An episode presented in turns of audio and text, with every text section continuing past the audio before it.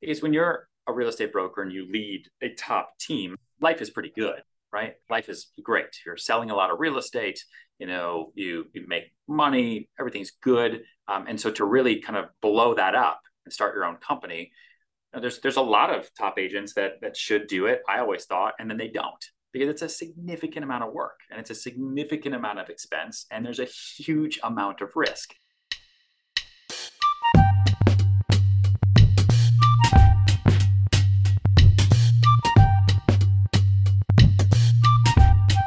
It's Monday, and welcome to Deconstruct, a podcast by The Real Deal. I'm Isabella Farr. And I'm Susanna Kavanaugh. So, a little bit later, you'll hear from Ryan Serhant talk about the state of residential brokerages, his new firm, and whether we'll see him on TV in the near future. I'm sure listeners are excited, but first, we wanted to go over the top news of this week. So, once again, we have to start with Compass because the news just keeps on coming. The company announced last week that it laid off a number of people, once again, in an effort to cut costs. So we don't know how many people the firm actually let go, but Compass reported between 23 million and 26 million dollars in costs associated with severance and termination benefits. And in June, when it laid off 450 employees, it incurred between 15 and 16 million dollars in these types of costs. Right. Yeah, it's hard to parse like just how many heads that adds up to, but likely more than 450. And the firm's attempt to cut costs is going to be just massive. Compass said it's gunning to shave down expenses by $320 million this year. Essentially, it's trying to prove that it can save this sinking ship and turn a profit. Yeah, I mean, the losses so far have been enormous. In 2021, through the first half of this year, the company lost $800 million. And last Thursday, Compass's market cap actually dipped below a billion dollars for the first time when its stock dropped to about $2.30 a share. It's not that shocking that a residential brokerage like Compass is struggling right now when home sales are slowing nationwide. But not all brokerages are reacting to the market in the same way. Um, so we published a story last week on Anywhere Real Estate. That's the firm that owns Sotheby's and Corcoran. Anywhere had been planning to cut costs since late last year, and then last month it ripped off the band aid and announced a number of layoffs. That came as a bit of a surprise because it had also reported $23 million in profits for the first quarter. But the company has said that its priority has been to boost earnings. So the employee cuts weren't a knee jerk reaction, they were something that the firm had planned. Yeah, I'm interested to see how brokerages manage another round of interest rate hikes and, you know, continuing high inflation. As we all know, last Wednesday, the Fed raised rates by another three quarters of a point to try and quell inflation. And a majority of Fed officials are saying it's not over yet, right? They're expecting to raise rates another 1.25 percentage points by the end of this year. So obviously, that'll make mortgages more expensive, turning off potential home buyers, and therefore affecting residential brokerages, which have less deals. Right. And then on the rental side, we know that those sideline buyers, they stay in rentals, and that continues to fuel higher rents. But there has been a bit of a shift in New York's rental market, right? You've done a little bit of a reporting around this? Yeah, there was definitely a turning point last week. A couple signs that cropped up we got Jonathan Miller's rental report, which showed that in August, rents have likely plateaued. The median rent in Manhattan actually dipped by just over 1%. So that's a huge moment for a market that saw six straight months of record breaking prices. And then at the same time, the luxury market has seen an uptick in concessions and incentives. So some apartments in certain neighborhoods are offering one month free or a rent credit. And some brokers see this as an early sign that the market is cooling. But I think it's important that we don't get ahead of ourselves. To quote Jonathan Miller, the opposite of a rising market is not a falling market. So we're likely not going to see rents dip significantly unless unemployment ticks up.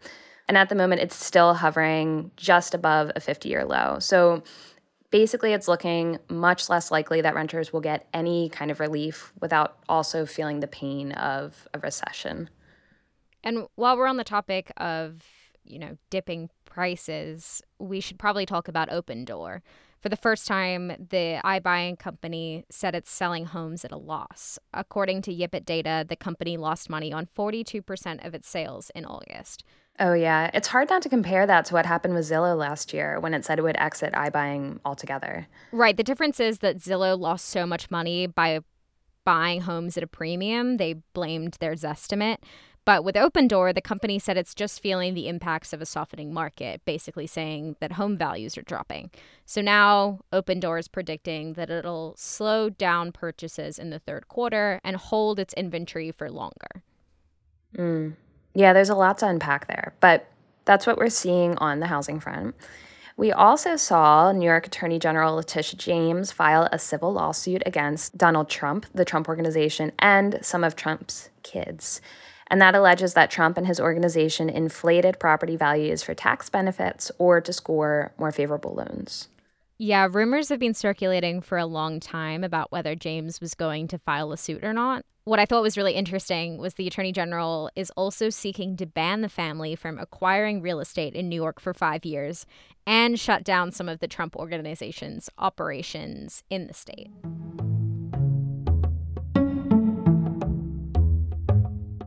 On to deals, Ken Dart, who is a pretty under the radar billionaire. He's said to be the biggest landowner in the Cayman Islands. Uh, Dart is in contract to buy AIG's former headquarters. So that's 175 Water Street in the financial district.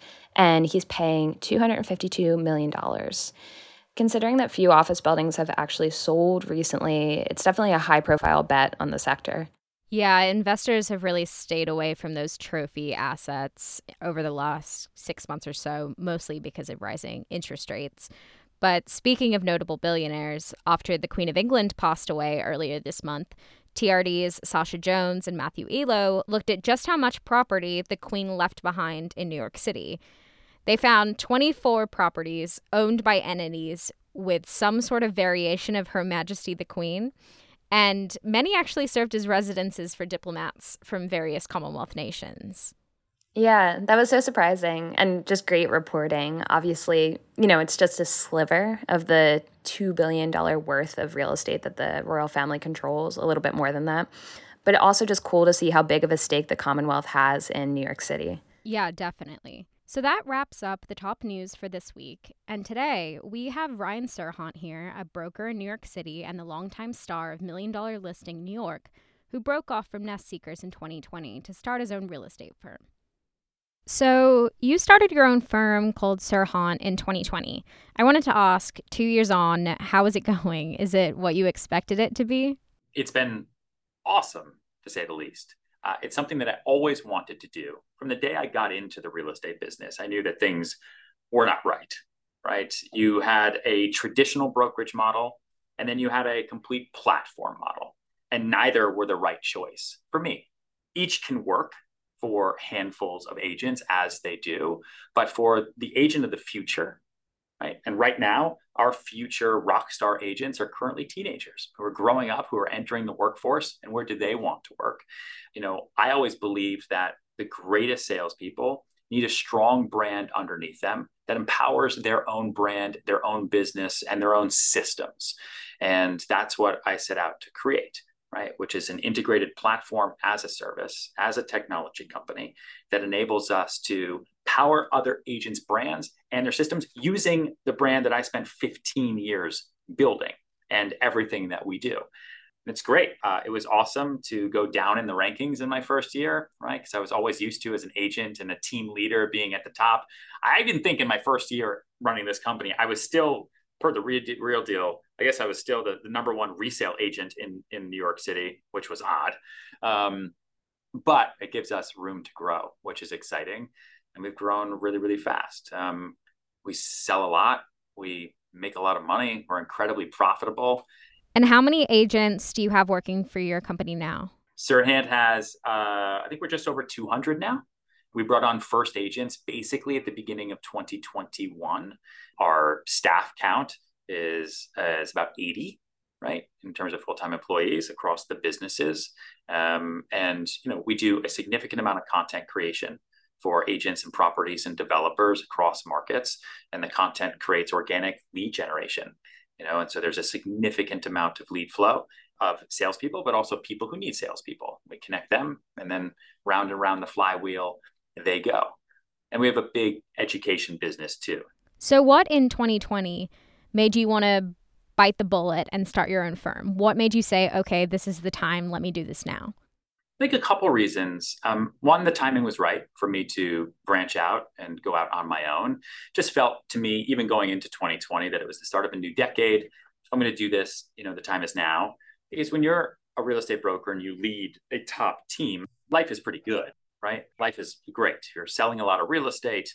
You know, you, you make money. Everything's good. Um, and so to really kind of blow that up and start your own company there's there's a lot of top agents that that should do it. I always thought, and then they don't because it's a significant amount of work and it's a significant amount of expense and there's a huge amount of risk. For me, that's all okay, and I, I welcome it every day.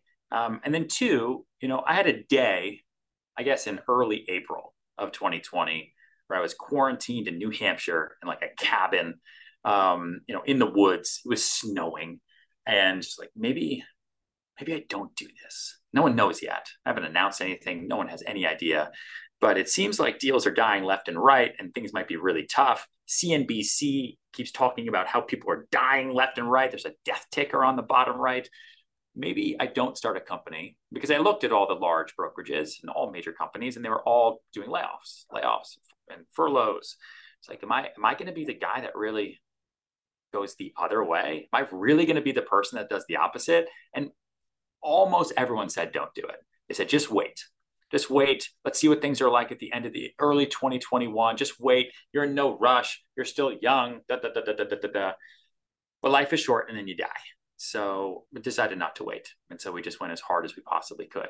And it was the best decision ever because we were able to move incredibly quickly and take great market share and really present ourselves as differentiators in a kind of very cloudy traditional market during a year in which no one was taking risks. And I think that's how we got onto the front page of the Wall Street Journal. You know, that's how we were able to do a lot of things that we did early on. And, you know, with great risk can come great reward. And so I'm super thankful that we did it at that time. As terrifying as it was, there were definitely some days where like, how much does this cost? How, I'm not, I'm doing this by myself when I started the business at the end of 2020, I was going on CNBC and Fox, and you know, everyone was asking me, and they're like, "Are you are you sick? Is something wrong? Are you okay? Why would you ever do? New York is on fire.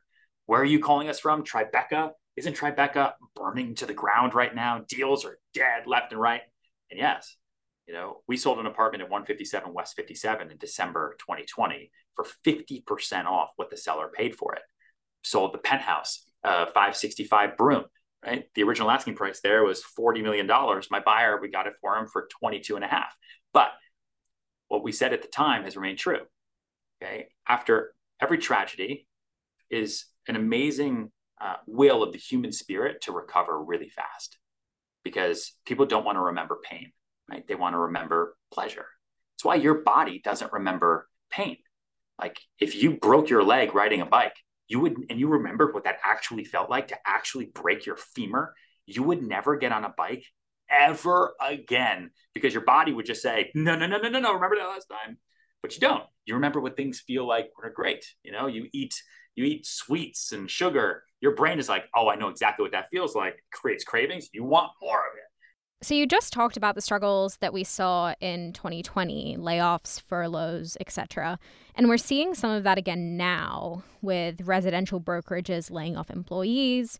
Compass, for example, has laid off staff, reported huge losses, its share price has plummeted. But it's not the only one. Keller Williams and Side have also laid off employees. Can you talk a little bit about why we're seeing this across the board right now? Well, sure. I mean, I, I think for one, every company is completely different. They all have their growth points that are exciting for their own reasons and their pain points, right, for their own reasons. Um, uh, you know, and we've seen that kind of through cycles. I think every company this year, well, except for us because we're so new, right? But that's not fair. Um, every company that's been around for the last 10 years is going to have a down year this year because you can't top last year. It's just not going to happen it will happen slowly over time, which is why it's important to understand history and to watch market cycles. And you understand that what goes up comes down, what goes down will come up if you execute, right? And you ideate. And each company, um, successful company, well, bad company too, but the company is only as good as its people. And what you see with a lot, most new firms, is that real estate has a huge TAM, right? So real estate is a huge marketplace. Just look at that market; it's amazing. Let's go start a business in real estate. Let's go disrupt it. And you see that with most firms. Okay? And so then most firms aren't real estate companies at all.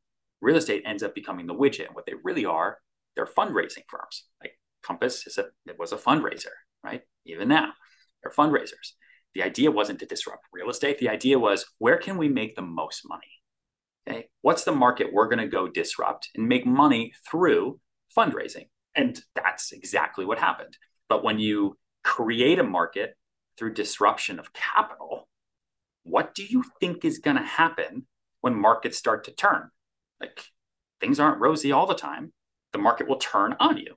You know, it's just like the rich kid who comes into school, right? A new school, he's never been there before, but he's coming in and he's rich and he starts breaking everyone's glass toys people might say, okay, well, he's rich. I'm going to go over there and that's fun and that's exciting. And he just broke my toy. So I guess I got to go play with his toys. But slowly over time, people don't want to play with that kid anymore. Right. And I think that's what you're seeing happening now um, with a handful of firms that are going through going through some struggles and it's it's it's it's just a learning moment for everybody else in the industry right um, and for me too right as a, as a new ceo and new founder of a company you know i'm, I'm doing this by myself um, uh, I've I pay for everything by myself, and uh, you know I just I never had to pay Howard Lorber or a business partner ever during my entire career. So you know, so everything's always been pretty great, you know, for us. Um, and it's just about being smart in the marketplace going forward, being smart and being conservative, and understanding that um, uh, you always have to be positive, right? You have to be profitable. If you're not profitable, you have to have a really, really, really clear path towards profitability. Right? I think a lot of new companies that are born out of a desire to make money and fundraise are going to have a really, really hard time with that versus us. I mean, I'm a real estate broker at the end of the day. I, I still understand what it feels like to have no money in New York City because I feel like I it feels like that was yesterday to me. I still understand what it feels like to be a young agent in New York City with no money crying on the subway because, you know, a deal just died and I don't know how I'm going to make my rent. And, you know, you can look at like you can look at that as weakness, I guess, but I I I I use it to really, really fuel the gratitude I have for everyone that works with me in the industry that I'm in. And I know firsthand what it's like to be through every point of every single deal working with our customers that are our agents, you know, and their clients who are the buyers, sellers, and developers. Um, and I just think that I have a, a much different viewpoint. And how is your firm, Serhant, dealing with the slowdown we're seeing? I knew that the market was going to return really, really, really fast and completely called it. And that's why, you know, in January 2021, my next deal was the most expensive home I'd ever sold at just under $140 million in Palm Beach you know. But we also called that the market was then going to have to calm down. Right? There's going to be a pop. Everyone's going to come back. People are going to be excited, and then it's going to calm down and level out and be a normal market. I don't understand why normal is so bad. It's not bad. It's good. Nothing will beat last year in the near term in regards to volume and absorption because you basically took a market that had been on ice from 2008 from Lehman Brothers until COVID there were some blips in the middle. 2013 to 2015, right, was a quote unquote stronger market. But other than that, you took the American dream of home ownership okay, for 12 years and you put it off to the corner and said, this isn't the only way to build wealth and build generational wealth and to build a retirement fund uh, anymore, right? There's other things. And you saw that in the growth and explosion of the stock market across presidents uh, and in different ways to make money, right? 2020 hits and everything that was out of sight out of mind became very insight and in mind when you're trying to do a zoom call and your son is here and your daughter's here and your wife is yelling in the background. You're like you know what? Um, the american dream for real estate is actually real. It's great. We should go do that right now. And everyone said the same thing at the same time. And given the amount of money that the Fed was pumping into the system, you know, inflation was was absolutely going to happen. And the people that called it early on, even though the media didn't talk about it for a year, those people put their money into hard assets really quickly. It wasn't just real estate, right? You're also seeing a slowdown right now just in demand uh, for cars, watches, art, but prices are still relatively pretty high. And so I think the market remains strong. I think real estate is an amazing, amazing store of value, store of wealth. It's a wealth creator. Just look at statistics for the last 50 years. Know, real estate isn't going away. If, if anything, people are getting more and more and more into it. And they're not just buying a single family home. Maybe they're renting where they live and where they work from, but they're buying a second home, right? And they're buying some farm property. We've never done deals like that before. And now our clients are asking for it, right? So we have to, we have to provide. But I think the market uh, will be interesting going forward. But, you know, home services, I guess, which is really what real estate brokerage uh, is in and is classified as, is a relatively recession resistant business. You know, if the rest of the market is down 20%, home services can be, it's done well, right? Down about 5 to 10%, let's say. So, uh, because that means when people are selling, they're selling on the way up and they're selling on the way down. You know, buyers are buying on the way up and they're also buying on the way down. But demand and, and absorption is what changes. Um, and so I think that we, you know, the whole reason I set up this company is we really, really prosper in volatile markets, in hot markets, amazing markets, right? It's it's not that hard when everything is great and everything is rosy and people are buying and selling homes left and right right? Like you can do amazing deals, companies are going to look positive, markets are going to be up, everyone's in the green. It's when things start to become a little bit more difficult that you get to see what people are made of, both agents and, and companies, uh, and how you differentiate yourself. And if you're like everybody else, I don't know what you do. How do you differentiate yourself with the same thing you've been saying for 10 years? Doesn't mean anything anymore, right? Everything has changed. Look at content. Look at streaming services that killed cable. But now look at TikTok every streaming service is sitting there and saying, how do we create more engaging content so that people aren't in their beds on TikTok while watching our shows? Because that's where their attention is going. It's insane what's happened. And so businesses across the board have to adapt. But I'm super excited for the future. I welcome volatility. I think it's great, especially for us, because when things are tough, right, agents are needed left and right. Can't do it on your own. So I have to ask, and I'm sure a lot of people also want to know you spent a lot of your career appearing on reality TV shows. And are we going to keep seeing you on TV? We're, we're doing it now. I just can't I just can't talk about it. I left Million Dollar Listing. The decision was made in 2019 when I knew that I was going to start my company. At a conversation with with Bravo and my agents over at UTA and and my team, my sales team at the time, before I'd ever left right and done my own thing um, and just said listen i what happens if i don't do million dollar listing anymore um, uh, because i don't think my new life is going to make sense for tv show that follows real estate agents as we do open houses do sales. I'm going to start my own company and really go from being a real estate broker to real estate ceo i don't know if that's going to work. So it's probably going to be the right time for me to look at other options you know and it's been almost 10 years at that point. Um, so we are doing something now uh, that is super exciting, and I can't wait to talk about it. But I have to be good and not talk about it. Um, but yes, don't you worry. Do you think I would stay off your screen? No. Right? Look at me. Like I gotta like, you know, I'm addicted to this stuff.